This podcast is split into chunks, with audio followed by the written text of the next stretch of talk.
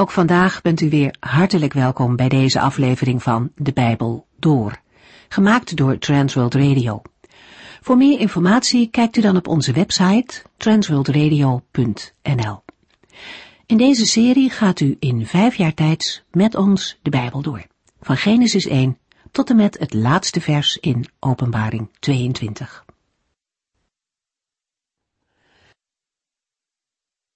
Fijn dat u luistert. We verdiepen ons vandaag in de profetieën van Jeremia. De vorige keer lazen we hoofdstuk 7 en hoofdstuk 8. Hoofdstuk 7 begint met de zogeheten tempelprediking van Jeremia.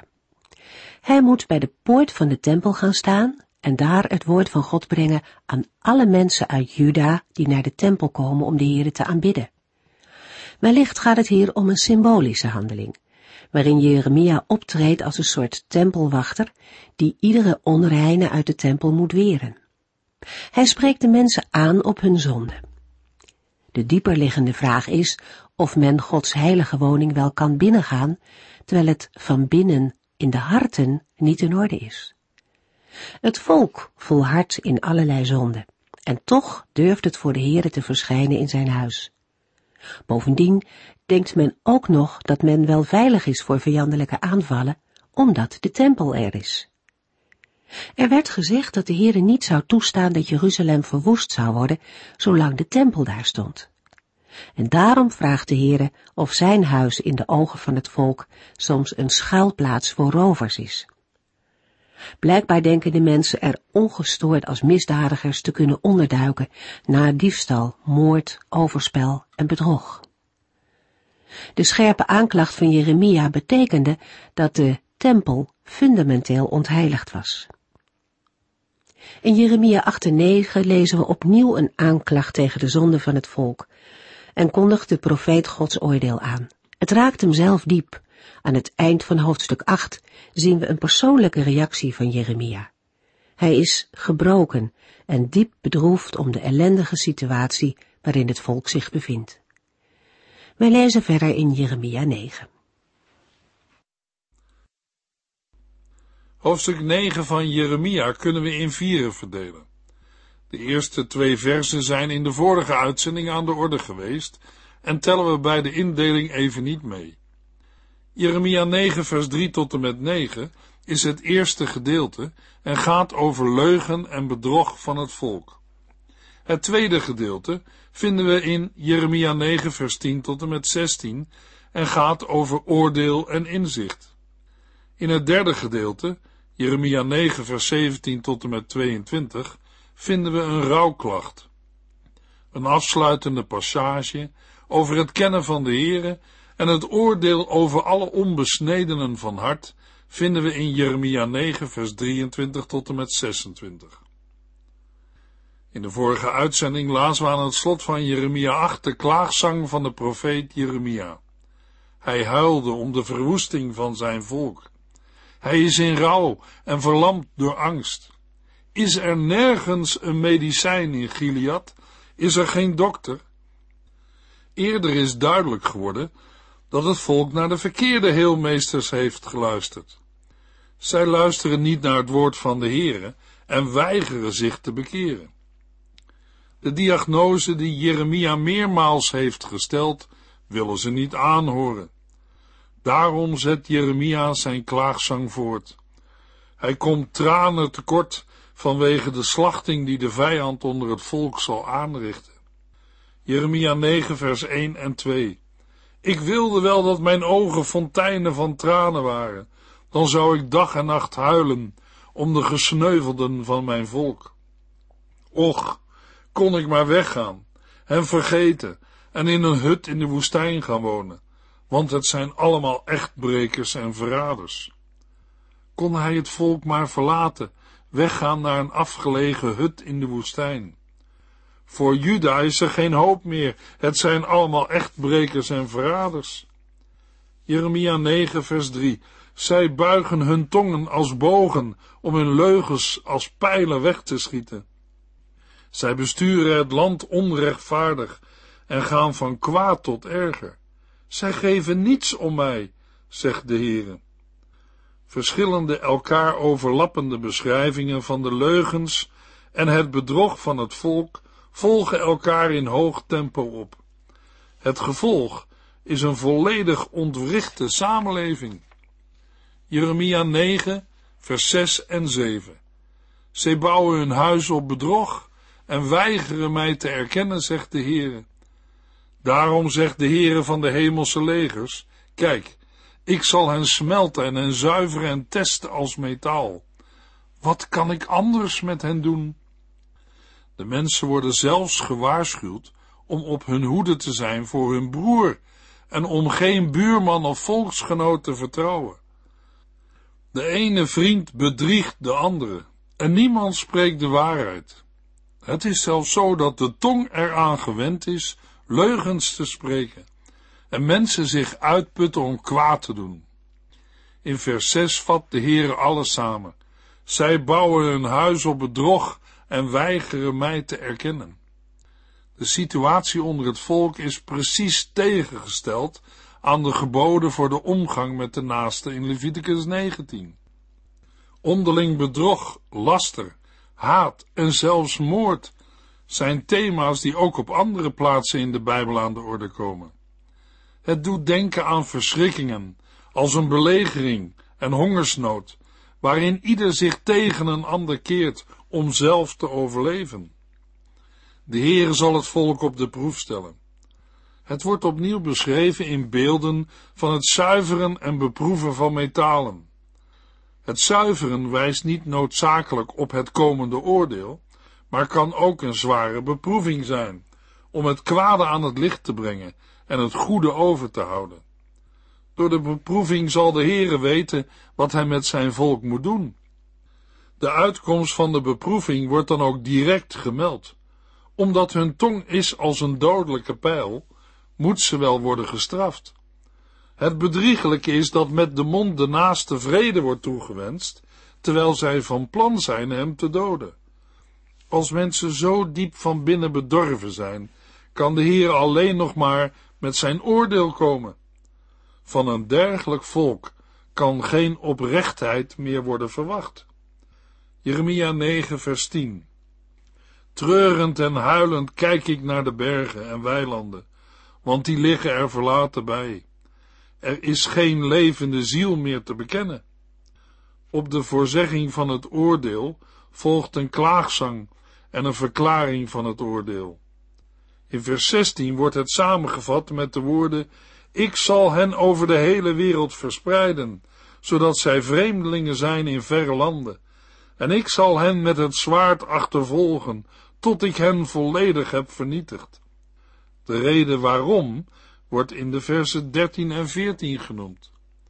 Het volk heeft de wet die de Heere heeft gegeven verlaten en heeft de stem van de God van Israël niet gehoorzaamd.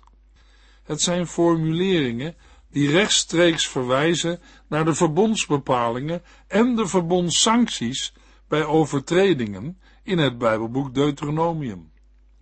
Het volk heeft haar eigen zin gedaan en de afgoden nagevolgd, zoals de vaders hun kinderen leerden.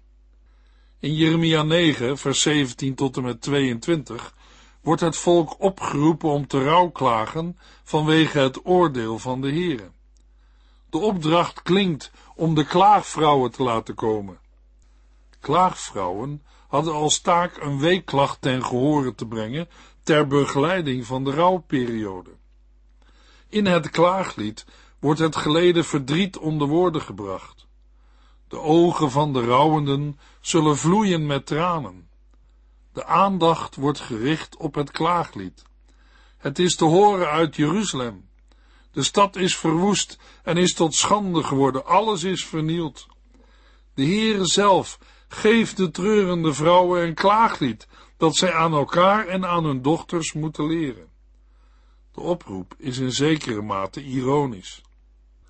Omdat het volk niet naar Gods woorden heeft willen luisteren, en die woorden ook niet aan hun kinderen hebben geleerd, moeten ze nu luisteren naar Gods woord in de vorm van een klaaglied en dat aan hun dochters leren. De inhoud van het lied is aangrijpend. De dood is tot in de huizen van de mensen doorgedrongen. De kinderen en jonge mannen van het volk sterven en sneuvelen op de straten en pleinen van de stad. De rouwklacht wordt gevolgd door een oordeelsaankondiging. De lijken liggen als mest over de akkers verspreid, als schoven achter de maaier, en niemand zal ze verzamelen. Het is een variatie op het oordeel en de schande van het onbegraven blijven van de doden in Jeremia 7 en 8. Jeremia 9 vers 23 tot en met 26.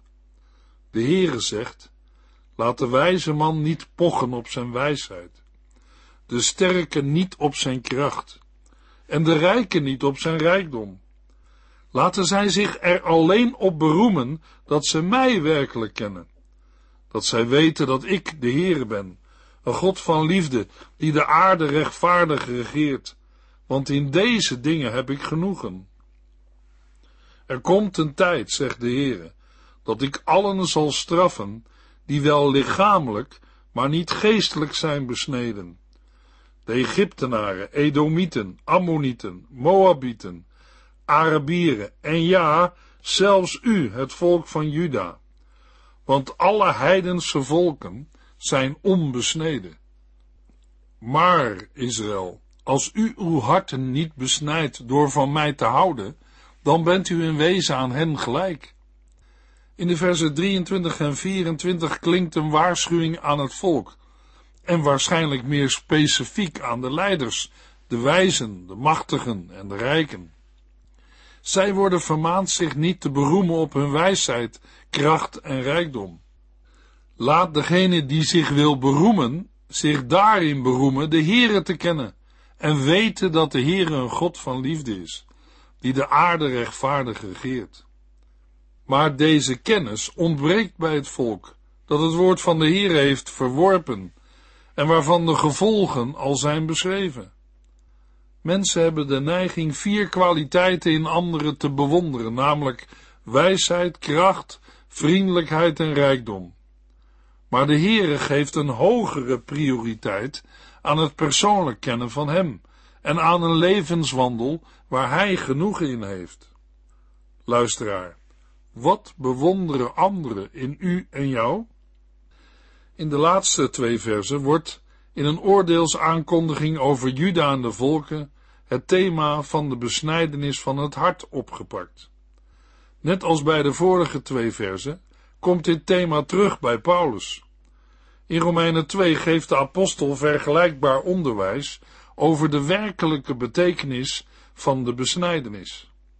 Paulus schrijft: Een echte Jood is iemand die zich in zijn hart met God verbonden heeft. Het gaat er niet om of u lichamelijk besneden bent, maar of uw hart en gedachten voor God geopend zijn. Het volk Israël heeft God en zijn wet verlaten en daarmee het verbond verbroken. Daarmee valt ook de gemeenschap van het volk zelf uiteen en is het zelfs niet langer onderscheiden van de andere volken. In de tijd van Jeremia waren de Israëlieten de geestelijke betekenis van de besnijdenis vergeten, hoewel ze het wel als een godsdienstig ritueel in stand hielden. De Heere wil de besnijdenis van het hart. We gaan verder met Jeremia 10. Jeremia 10 bestaat uit twee grote delen.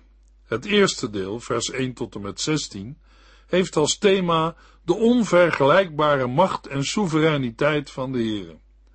Het wordt benadrukt door de structuur waarin passages over de machteloosheid van de goden van de volken tegenover de almacht van de Heere staan. De tekst van Jeremia 10 vertoont veel overeenkomsten met de passages over de onvergelijkbaarheid van God en de dwaasheid van de afgodendienst in Jesaja 40 tot en met 48. Het tweede deel van Jeremia 10, vers 17 tot en met 25, bevat een oordeelsaankondiging en een klaagzang. De klaagzang is vergelijkbaar met die in het vorige hoofdstuk, maar met dit verschil dat het vooral om de aanvaarding van het oordeel van God gaat. Jeremia 10 wordt afgesloten met een gebed van Jeremia voor het volk. Jeremia 10, vers 1 tot en met 5. Luister naar het woord van de Heere Israël. Doe niet mee met de mensen die hun lot en toekomst in de sterren proberen te lezen. Wees niet bang voor hun voorspellingen, want het zijn allemaal leugens. Het is zinloos en alleen maar dom. Ze hakken een boom om, maken er een afgodsbeeld van en versieren dat met goud en zilver, waarna zij het met hamer en spijkers vastzetten, zodat het niet omvalt. En daar staat hun God dan, als een hulpeloze vogelverschrikker in een tuin. Hij kan niet praten en moet gedragen worden, want lopen kan hij ook niet. Wees niet bang voor zo'n God, want hij baat u niet en schaadt u niet. U hoeft er helemaal niets van te verwachten. De meeste mensen zouden wel graag in de toekomst willen kijken.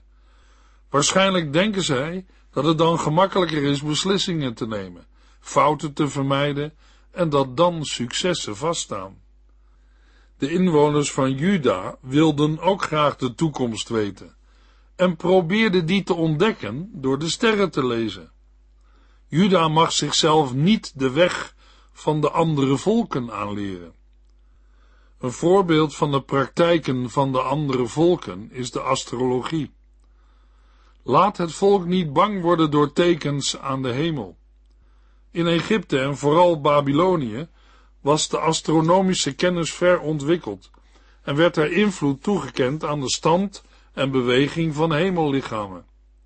Het gaat in de astrologie van deze volken om een vorm van waarzeggerij, namelijk om de interpretatie van verschijnselen aan de hemel als voorteken van wat op aarde onafwendbaar te gebeuren staat.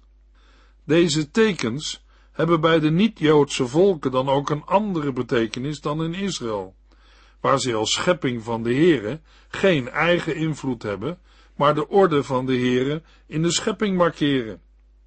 Hoewel de horoscoop, waarin het gaat om de invloed van hemellichamen op het individu, later door de Grieken is ontwikkeld, kunnen de woorden in Jeremia 10 zeker ook met betrekking tot horoscopen worden aangevoerd. Daarnaast waren deze praktijken verbonden met de aanbidding van de hemellichamen in astrale cultussen die door Judeërs werden overgenomen. Terwijl het al in Deuteronomie 4 vers 19 door de Here was verboden. In het vervolg gaat het verder over het aanbidden van afgodsbeelden. De gebruiken van de andere volken zijn nutteloos. Uit de beschrijving van het proces voor het maken van een afgodsbeeld blijkt hoe absurd het is om een zelfgemaakt godenbeeld te aanbidden. Ironisch beschrijft Jeremia wat een mens heeft te verwachten van eigen gemaakte goden. U hoeft er helemaal niets van te verwachten. Dat in tegenstelling met de Heere. Niemand is met hem te vergelijken. Jeremia 10 vers 6 en 7 O Heer, er is geen andere God zoals u, want u bent groot en uw naam heeft kracht. Wie zou er geen ontzag hebben voor u, koning van de volken? En zo hoort het, want onder alle wijze mannen op aarde en in alle koninkrijken van deze wereld is er niemand zoals u. Jeremia kan als gewoon mens en schepsel de majesteit en grootheid van de Heere, de schepper van hemel en aarde, niet beschrijven. De profeet eert de Heere met een lofzang van aanbidding. De onvergelijkbaarheid van de Heere is een belangrijk thema in het Oude Testament en is ook hier een grond voor het eren van God. Het is tevens een oproep aan het volk zich af te keren van de nutteloze, machteloze afgoden. Maar in zekere zin is het ook een oordeel over Juda. Zij hebben wel ontzag voor de afgoden, maar juist niet voor de Here. Jeremia 10 vers 11 en 12 Zeg dit tegen hen die andere goden vereren. Uw zogenaamde goden, die hemel en aarde niet hebben gemaakt, zullen van de aardbodem verdwijnen. Maar onze God schiep de aarde met zijn macht en wijsheid, waarmee hij ook de hemelen uitspreidde. Vers 11 is een uniek vers, omdat het in het Bijbelboek Jeremia de enige tekst in het Aramees is. Het vers heeft een woordspel dat niet in het Hebreeuws, maar wel in het Aramees mogelijk is. De woorden maken en vergaan hebben in het Aramees dezelfde klank. Tegenover de goden die niets kunnen maken, staat de Heere die de aarde heeft geschapen door zijn kracht. Tegenover de scheppende wijsheid van God staat de dwaasheid en het zonder kennis of inzicht zijn van de mensen die zelf hun goden maken. In tegenstelling tot de ware God die levensadem geeft, is er in de levenloze afgodsbeelden geen adem. De beelden vergaan als het oordeel van de Heere komt. Maar de God van Jacob is niet als deze afgoden. Hij is de schepper van alles en Israël is het volk dat hij heeft uitgekozen. Heere van de hemelse legers is zijn naam.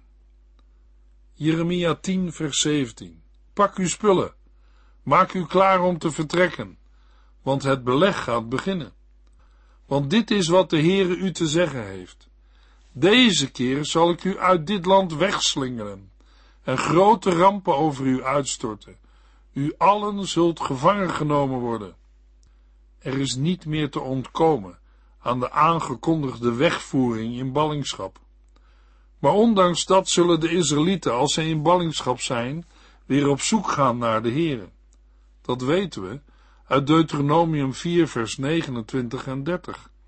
Als zij oprecht de Heere zoeken, zullen zij hem vinden. In Jeremia blijft dit aspect nog open om nadruk te leggen op het oordeel. Pas in Jeremia 29 komt dit aspect ter sprake. In vers 19 wordt duidelijk dat het volk beseft dat zij dit lijden moet dragen. Vers 20 verwoordt de totale verwoesting en uit vers 21 blijkt dat er inzicht is in de oorzaak van het lijden. In de slotverse van Jeremia 10 bidt Jeremia voor het volk.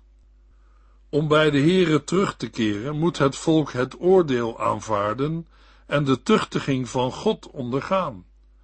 Mogelijk wil dan de Heere een ommekeer brengen en worden de vijanden van Israël ter verantwoording geroepen en veroordeeld. Jeremia 11 vers 1 tot en met 3 Toen sprak de Heere opnieuw tegen Jeremia en zei, Herinner de mannen van Juda en alle inwoners van Jeruzalem eraan, dat ik een verbond heb gesloten met hun voorouders. Vervloekt is de man die zich niet daaraan houdt. De Heere heeft het verbond bekendgemaakt aan Israëls voorouders in de tijd van de uittocht uit Egypte. Jeremia moet verkondigen dat de Israëlieten al de woorden van het verbond moeten gehoorzamen en doen. Hun eigen voorouders hebben toen beloofd wij zullen ons aan al deze wetten houden. Maar Israël heeft dat niet gedaan. In de woestijn luisterden ze niet naar de Heere.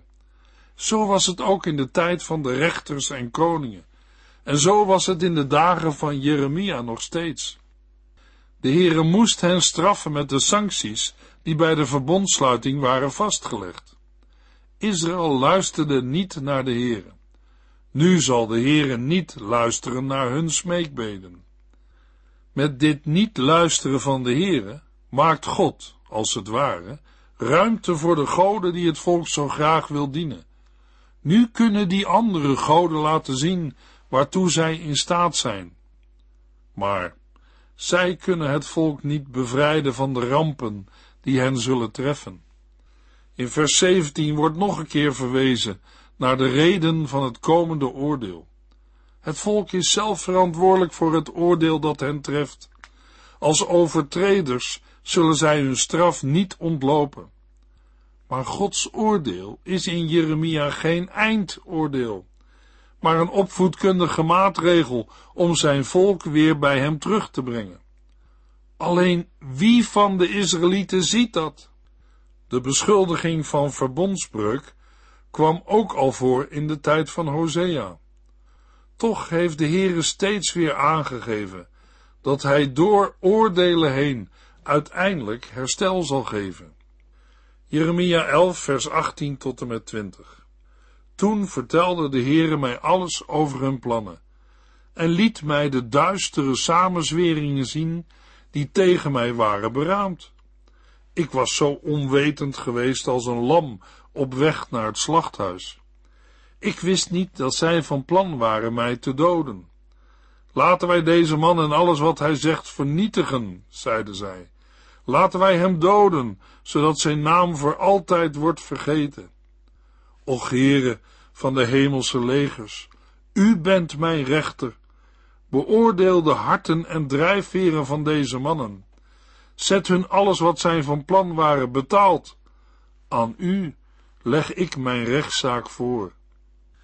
In het Bijbelboek Jeremia staan verschillende stukken waarin de profeet zijn nood onder woorden brengt.